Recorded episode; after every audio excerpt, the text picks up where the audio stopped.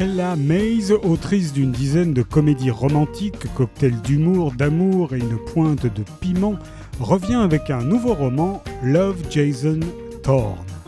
Il est beau et célèbre.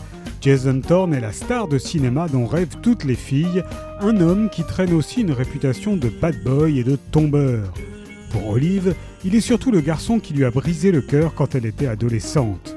Depuis, la jeune femme a réussi à éviter de croiser sa route jusqu'au jour où le premier roman d'Olive devient un best-seller qui va être adapté au cinéma. Et l'acteur principal, c'est bien sûr Jason Thorne. Impossible alors de s'ignorer, Olive doit mettre le passé de côté pour pouvoir travailler avec lui. Et il y a pire, pour redorer l'image de bad boy de l'acteur, un producteur a l'idée saugrenue de suggérer à la presse à scandale qu'ils vivent une belle histoire d'amour. Aux yeux de tous, Olive est une femme chanceuse mais pour la jeune femme, ce n'est pas un rêve, c'est plutôt un véritable cauchemar, n'est-ce pas? Love Jason Thorne d'Ella Mays est paru chez City Edition.